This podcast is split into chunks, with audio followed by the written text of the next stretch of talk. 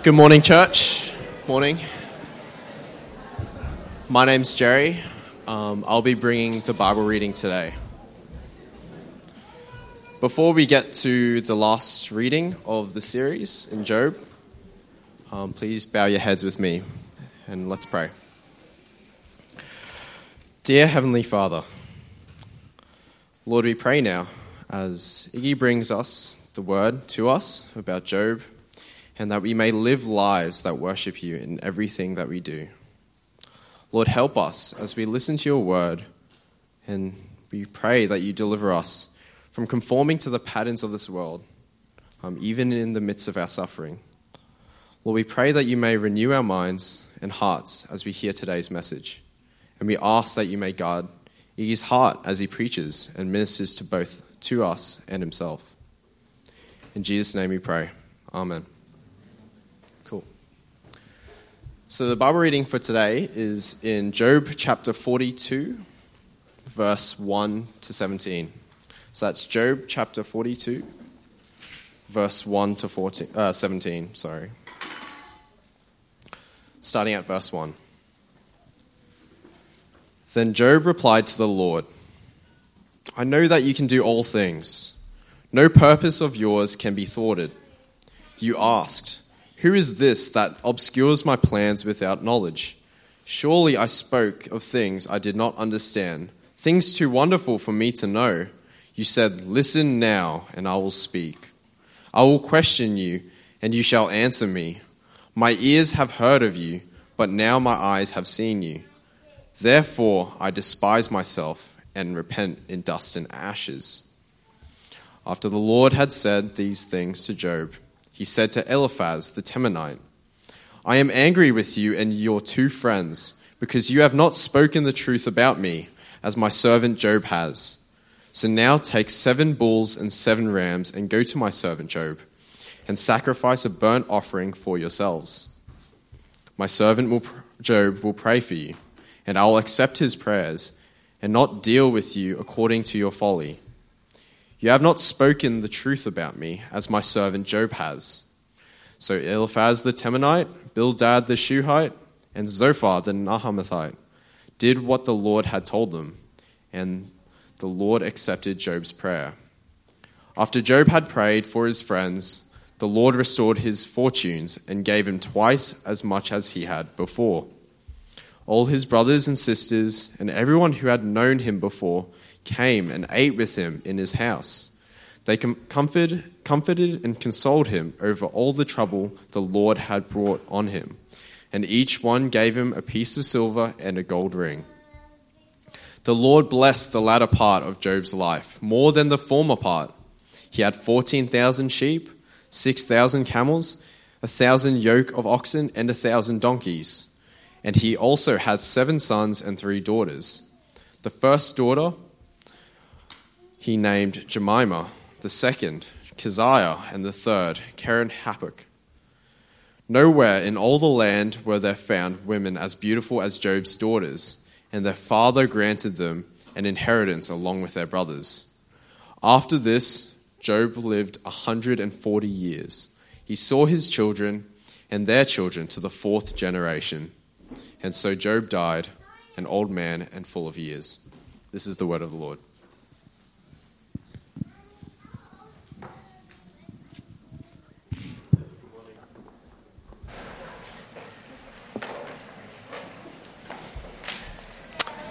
Good morning, friends. Uh, I hope you've been challenged, encouraged, uh, grown through the Job series. I know personally I have, as I've dug deep into this book than I've ever dug in before.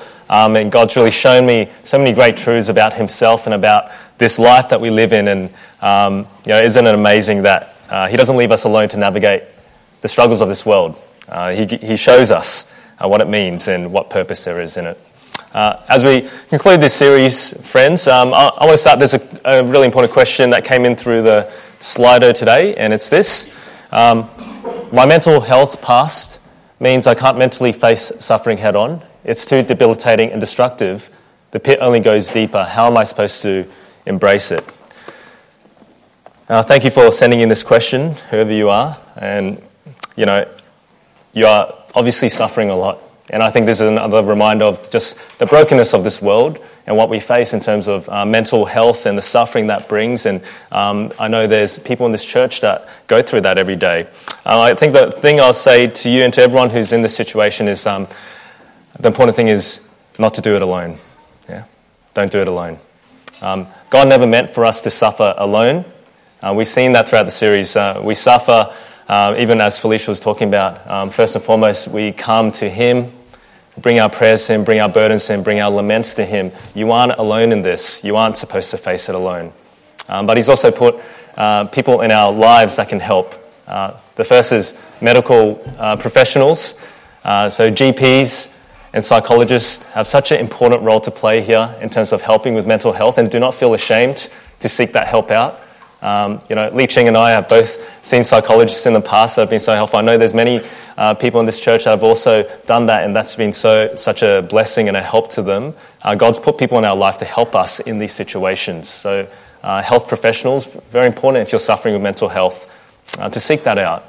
Um, but also the church community. You know, we have each other. Yeah, we're, we're here to bear each other's burdens, to love one another, and to be there for one another. And in these situations, the, the best thing actually is to have good friends. Um, maybe better than Eliphaz and Bildad and all that, you know. Um, friends that can just sit with you and be with you and support you.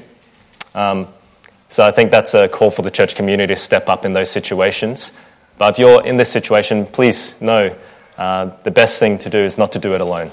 Yeah, I think that's really important. And just understanding, I acknowledge this is so hard. It is so hard. Um, but with one another, we can help to lighten that burden and help each other take a step forward. Yeah? So thank you for that question. Okay. Um, I hope you had a good discussion about that question. What do you think matters most to God? That's a really important question to ask because how you, what you think about God, what you think matters most to God, what, what your view of God is will actually shape your expectations of the Christian life. Uh, so think about this. If you think what matters most to God is your happiness, for example, then what's your expectation of the Christian life? That your life will be happy, that your life will be filled with prosperity, blessings, good health, and nothing will ever be wrong again, because that's what you expect of God. That's what you think matters most to Him. If you think what matters most to God is morality, being a good person, you know, that's what matters most to God, then your whole life will be shaped around behavior, moral behavior. You'll spend your life trying to do good things, good deeds, and you know that's what will drive you because you think that's what matters most to God. If you think what matters most to God is religion, religious practice, then you will really uphold your church attendance, but maybe the rest of your life doesn't really get a look in that situation. You think that will be enough. Do you see how what you think of God reshapes your expectations of the Christian life. What you think matters most to God actually changes how you live your Christian life. Uh, let me tell you, those views that I just put forward to you, they're wrong. They're, they're just wrong. That's not what the Christian life is about because that's not what our God is about. So, what does He care about the most? Friends, it's really important that we get the answer to this because this will reshape our expectations of the Christian life. And only then will we be prepared for this journey called life, especially through the trials, especially through the hardships, which is why I want to invite you today to come with me into God's Word as we conclude the book of Job.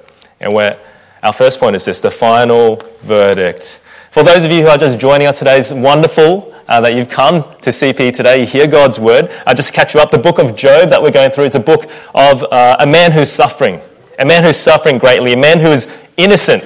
He's a righteous man, yet everything has been taken from him.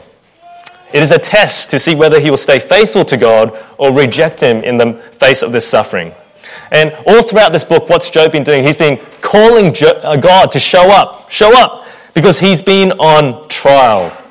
He's been accused over and over by his friends of sin, they're saying that's the only explanation for your suffering. You're a, you're, you're a sinner. You're a secret sinner, Job. Stop hiding it. But Job has been emphatically defending himself. I am innocent. He wants God to show up to vindicate him, to clear him of his guilt in this courtroom.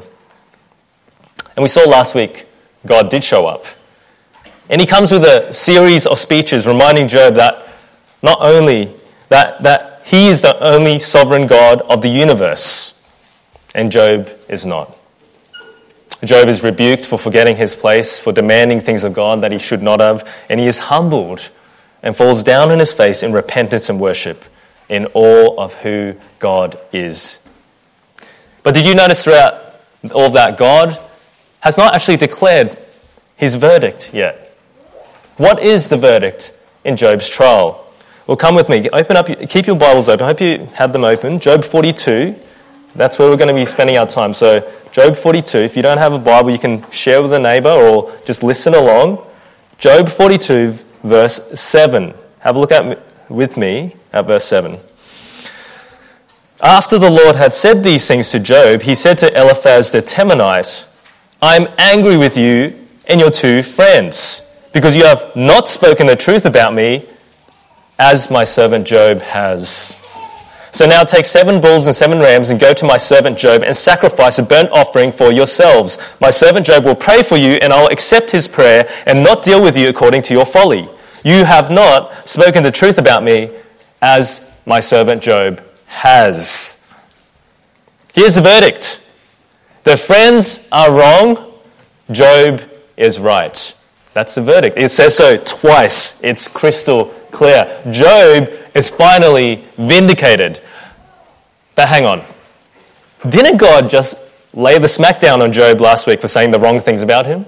Did you, did you realize that? Like, there's a bit of confusion. What's going on here? Well, I think we need to go right back to the start of the book where we see God's assessment of Job. It's coming up on the screen here, Job 2, verse 3. Have you considered my servant Job?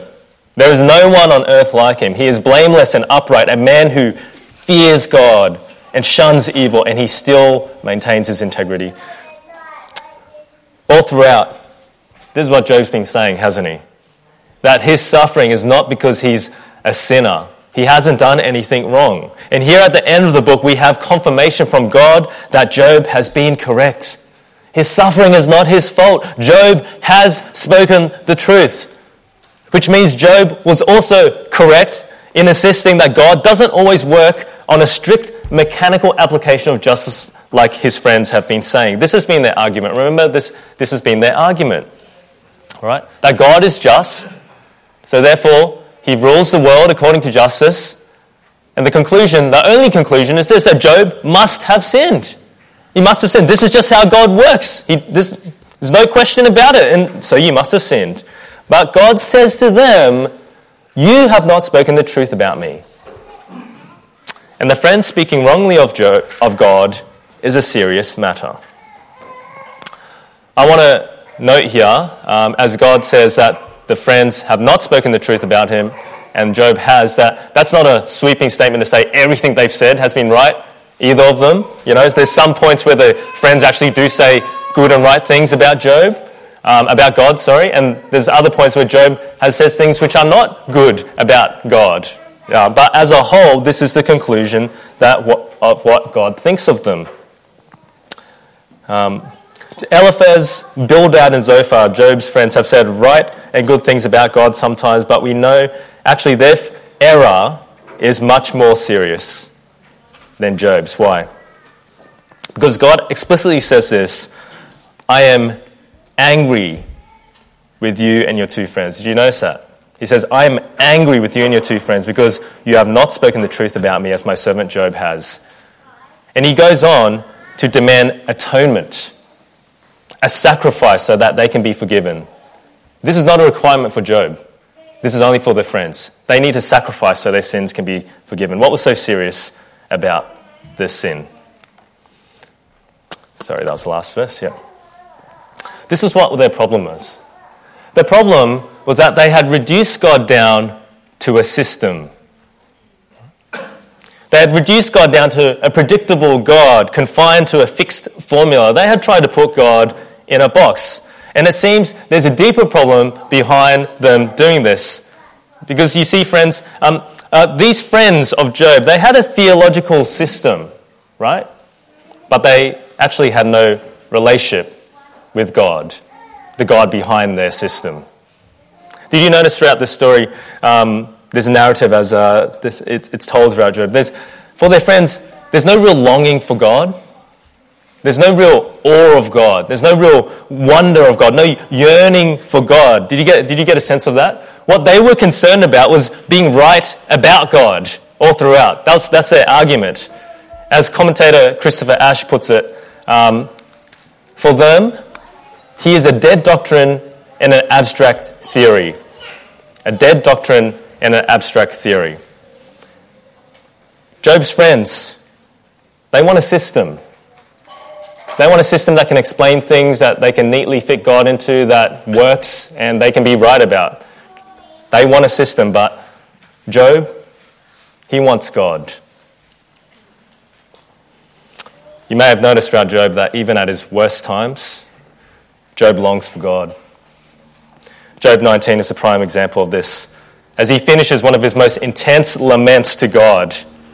But he finishes with this I know that my Redeemer lives, and that in the end he will stand on the earth, and after my skin has been destroyed, yet in my flesh I will see God. I myself will see him with my own eyes, I and not another. How my heart yearns within me. How my heart yearns within me.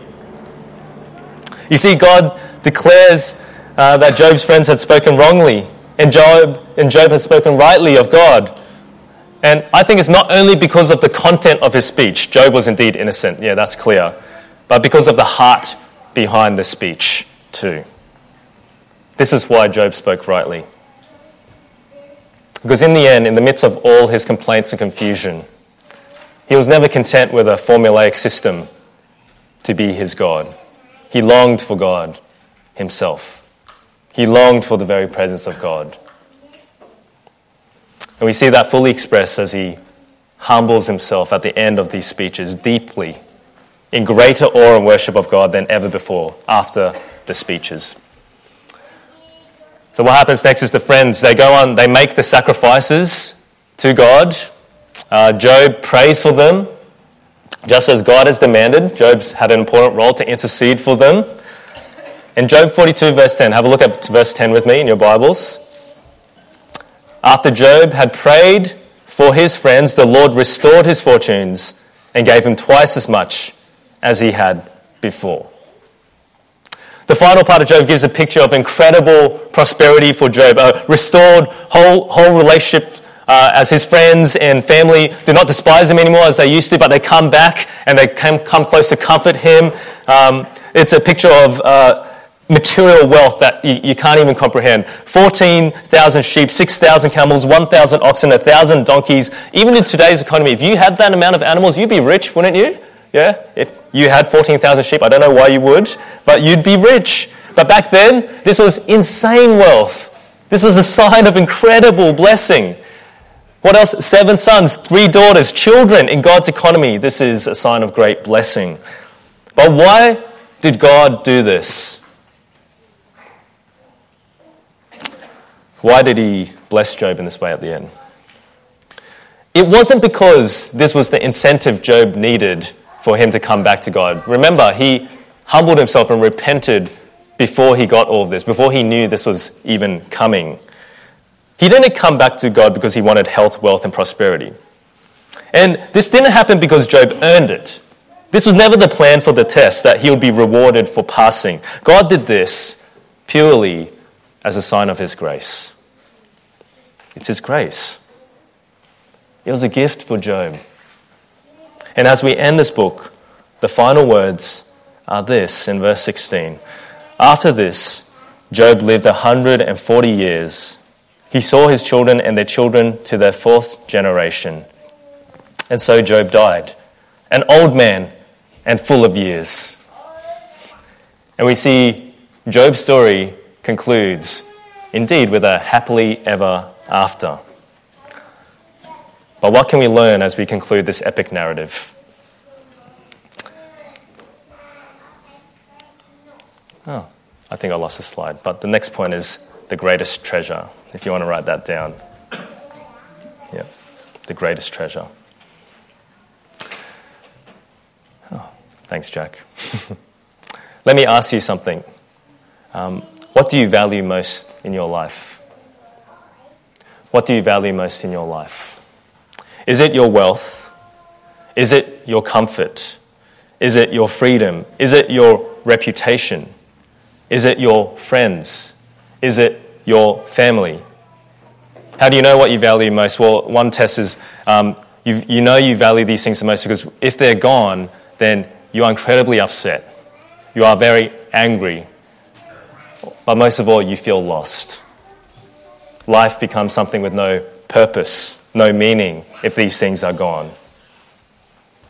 My friends, I want you to look at Job. All of these things were stripped away from him, every single one of them health, com- wealth, comfort, freedom, reputation, friends, family, all these things. He had nothing, yet he still had everything because he still had God. And God was enough for him. This was his treasure. When we look at Job, we see a story of a man who started with incredible prosperity, who lost it, and initially continued praising God. Right? Job 121. Um, Job 121 says this, I'll just read it to you. Naked I came from my mother's womb, and naked I will depart. The Lord gave, and the Lord has taken away. May the name of the Lord be praised. Right? This is just when he lost everything. He's praising God. But as the suffering continued, we see a man who goes through the valleys of darkness. Darkness we can only imagine. We see a man who sometimes forgot his place, who demanded things of God that he shouldn't have because the storm was so painful for him. We see a man then emerge from the other side, more blessed than he did when he started. And as he emerges from the other side, he is better off than at the start, more blessed at the start. And I'm not talking about the wealth he received, the comfort, the freedom, the reputation, the friends, and the family that gets restored, and even doubled at the end. That's not why he's more blessed. I'm talking about something incredibly, immeasurably better, the greatest treasure. And that is this it's a deeper relationship with God. Nothing is more important than this. Nothing's more important than this. Friends, do you value your relationship with God more than anything else? Well, you should, because this is what matters to God. This is what matters to Him. This is what God cares about more than anything. This is why He sent Jesus Christ into the world to restore the relationship broken by sin between us and our Father God. He wants a relationship with us, His children. But he doesn't want us to have an abstract, distant relationship with him. He doesn't want us to have an academic, theological relationship with him. He wants us to have a deeply satisfied, close relationship with him. This is what we we're made for. Remember our rest series? This is what it means to be at rest, to be in a deeply satisfied relationship with God. This is what matters to him. So, this is what should matter to us. And I can guarantee you that by the end of this journey, Job knew God more deeply than he did at the start. I guarantee you that. Not just knew about God, but knew God. Because in the midst of his suffering, when he didn't have anything left, all he had was God. And he learnt to hold on to God more deeply, more tightly, more closely than he has ever held onto him before. Lately, I've been trying to do a little bit of exercise. You might be able to tell I'm massive now. Um, I, have been going to I've been going to Eric and April's house. I know some of you also attend that home gym uh, on occasion. I won't point you out. I told Eric that he should put a scoreboard on the wall of all the CPE people. Um, and it's great because Eric actually keeps me accountable. He tells me to come, otherwise, I'll literally not, not do any exercise whatsoever. On Monday, I was there with Jane, me and Jane, uh, a bit of friendly competition. So uh, we were over there, and Eric made us do an exercise. He made us do an exercise where uh, we had to get, get the bar and we had to put weights on it. We had to hold it for as long as we could, right? It was a, it was a grip strength exercise. Uh, I won't, I'm not embarrassed to say I didn't last very long okay? I couldn't hold the bar very long. My, I, I held it on, my grip started shaking, and I, you know, let go. Um, and the bar fell down. It was so hard. It was like very, very difficult. Um, but I've no shame in telling you that because I've never done anything like that before in my life. I've never been forced to test my grip before. I, I barely use those muscles, so of course I was weak. Well, let me tell you something Job's grip muscles, they weren't weak. He went through a lot of reps of holding tightly to God with the hardest weights that you could possibly imagine suffering. And as he did them over and over and over again, he got stronger. He didn't let go. He learned humility. He learned dependence. He learned to really long for God, to yearn for God. But that, that came through trial, that came through suffering. And what happened is that Job came out the other end humbled, more dependent, closer to God than ever before. And I think Job would have t- said that it was worth it because he found the greatest treasure a deeper relationship with God. Friends, don't you want that treasure? Don't you want a deeper relationship with God? God wants that for you. But it won't be easy. It won't be easy. And the third point I want to point out today is don't be surprised by suffering. As Christians, we should know better than anyone that suffering is a part of our world. Sin has corrupted our creation so much, it's everywhere. So things that are supposed to be good and pa- are, are not good, they're painful and hard and sad. Sickness, death, broken relationships, they are all around us. We should know this better than anyone. We, we sort of know that we should expect suffering, but somehow, I think when suffering comes knocking on our door, we still say this. When suffering comes knocking on our door, we still say, God, I didn't sign up for this. What's going on? Why did you bring this to me? This isn't what I signed up for when I became a Christian. This isn't part of the deal. But, friends, I want you to remember today that suffering is indeed part of the deal. And let me say that this is the case especially for Christians. Especially. Because when you think about Job, it's not a story about suffering in general, it's a story about suffering because you are a believer.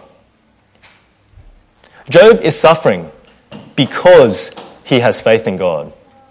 Job is suffering because he's singled out as being a true worshiper of God, the most faithful, the most righteous.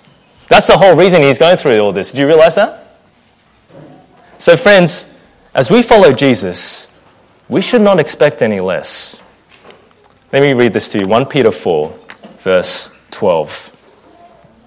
Dear friends, do not be surprised. Do not be surprised. You know? Do not be surprised at the fiery ordeal that has come on you to test you, as though something strange were happening to you, but rejoice inasmuch as you participate in the sufferings of Christ, so that you may be overjoyed when his glory is revealed. If you are insulted because of the name of Christ, you are blessed, for the Spirit of glory and of God rests on you. If you suffer, it should not be as a murderer or a thief or any other kind of criminal or even as a meddler. However, if you suffer as a Christian, do not be ashamed, but praise God that you bear that name. What a profound passage. Do not be surprised. Expect suffering. And here's a big one rejoice. Why? Because you are participating in the very same sufferings of your Lord and Savior, Jesus Christ. Jesus Christ, the true blameless sufferer. We saw that he suffered with even greater intensity than Job.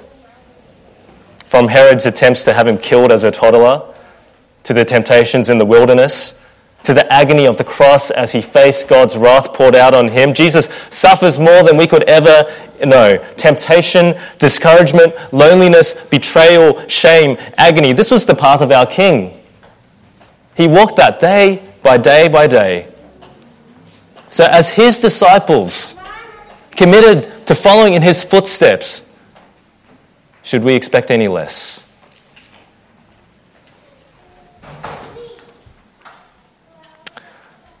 No.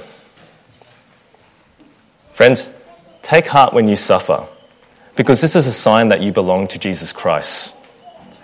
Do not be surprised by suffering. This is his path. But remember the treasure that awaits a deeper relationship with God. Friends, we need to remember that here today we are more privileged than Job was back then because we have Jesus Christ. He didn't have Jesus there. And Jesus is not just an example of suffering. In his suffering, he draws near to us. He steps into our broken world. In his suffering, he empathizes with us. In his suffering, he restores relationship with us. And this is his call to us. Hebrews 4 14. Therefore, since we have a great high priest who has ascended into heaven, Jesus, the Son of God, let us hold firmly to the faith we profess. For we do not have a high priest who's unable to empathize with our weaknesses, but we have one who has been tempted in every way just as we are, yet he did not sin. Let us then approach God's throne of grace with confidence, so that we may receive mercy and find grace to help us in our time of need. Friends, in your weakness, come to Jesus. In your suffering, come to Jesus. When you have nothing left, come to Jesus. He's asking you to. Let us draw near so that we may receive mercy and find grace to help us in our time of need. That's the promise. And the more you take hold of this promise, the more you grip onto this promise, the more you hold tightly to this promise, the deeper your relationship with God will become. Our culture celebrates independence. It celebrates standing on your two feet. You don't need anyone else. And of course, there's a, there's a certain element that there's truth to this. There's maturity that comes with dependence. Um, if my baby Maya, I still had to feed her when she was 18, there would be an issue there, you know?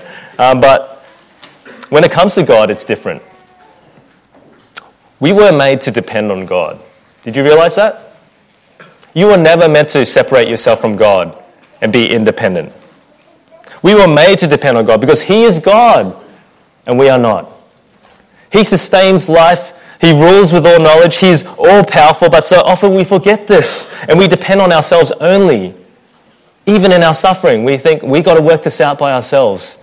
We've got to get through it by ourselves. Let me tell you, I'm the first to admit that I'm guilty of this, of being self dependent, of not needing God. But, friends, God wants to deepen his relationship with you. He wants to show you more of who He is. He wants you to humble yourself and depend on Him, to be in awe of Him, to trust in Him because He is God and we are not. And sometimes, sometimes, suffering is the only thing that will wake us up to that. That will wake us up from our sinful self dependence. Friends, suffering comes with purpose to help us draw closer to God and in Christ, God comes to us. God suffers for us and empathizes with us. And we see God continue to be there for us, offering help in our time of need every single day. All of this is so that we can persevere right till the end, holding on to God, keeping close to Him until Christ returns on that final day. And what a day that will be. We haven't talked much about the new heavens and the new earth in this series, but let me just say a little bit to that. We're heading to a destination that we can't even begin to comprehend a new heavens and a new earth, a place of eternal celebration. The picture in Revelation is a city of gold, all right? A city of gold, uh, lush abundance. It's a wedding banquet that doesn't end. I don't know if you've been to wedding banquets, especially Asian ones, that, yep, too much food, you know. this is the picture abundance. But here, here's, the, here's the thing no more crying, no more suffering, no more pain. God Himself will wipe away every tear from our eyes. It will be gone. The end of Job is just a small reflection of the prosperity that awaits for all those who trust in Jesus. Look at what Job got. That's, that's nothing compared to heaven. We will have real, tangible, enormous blessings that can't be comprehended. A heavenly inheritance with Jesus Christ Himself. But let me remind you what will make heaven heaven. Do you know what makes heaven heaven? It's not those things, it's the fact that we will be in the presence of God. We will see Him face to face. Face to face. That's what makes heaven heaven. When we reach the end, we will come before the throne of God. We'll see Him face to face. We will worship Him, enjoy Him in intimate relationship, and that, that is the greatest treasure. Friends, our path to this will be hard. Just like our Lord Jesus, it will be the path of suffering before glory, the cross before the crown. Here's my question Are you ready for that?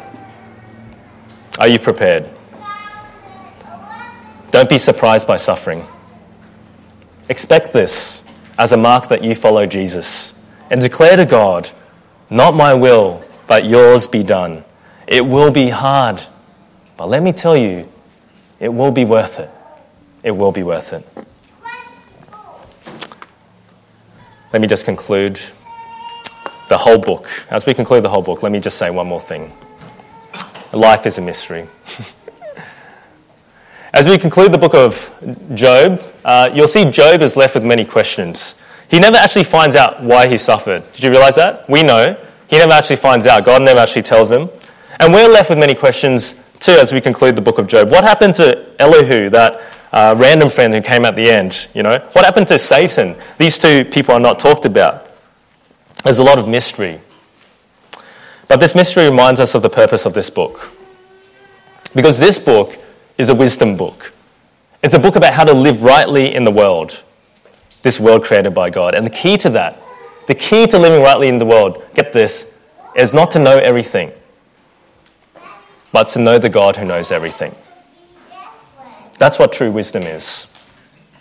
Friends, being wise isn't about having it all worked out. Being wise is about trusting the God who does, the God who is sovereign.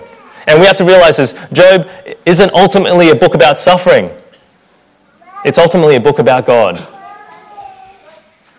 So when bad things happen, the main question to ask is, is not, why is this happening to me?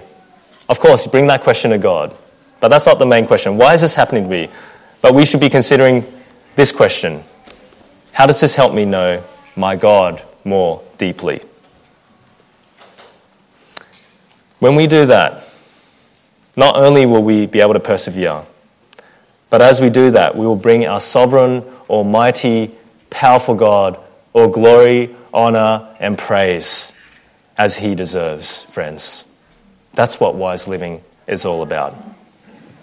Let me finish with a quote from Bryson Smith, uh, who's a Christian author.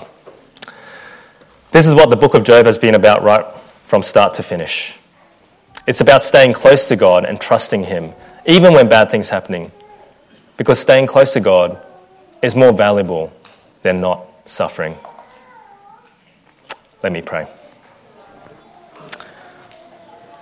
Our Father God, we thank you. We thank you that you have not left us in the dark, that you have not left us in the storm of suffering without any guidance or help, that through the book of Job, you have helped us make sense of the storm. Not because we know everything, not because we can figure everything out, but that we've had a renewed vision of who you are.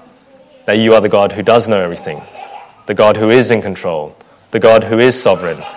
And what you want from us through all things is simply a deeper relationship with you. Father, forgive us when we've forgotten you, abandoned you, left you out of the picture. I help us to rely on you, to be in awe of you, to see who you are. Even if it takes suffering to do that, help us see that it's worth it. Give us the strength we need, Father God. All this we pray for your glory. Amen. Let's take a minute just to reflect before we pray.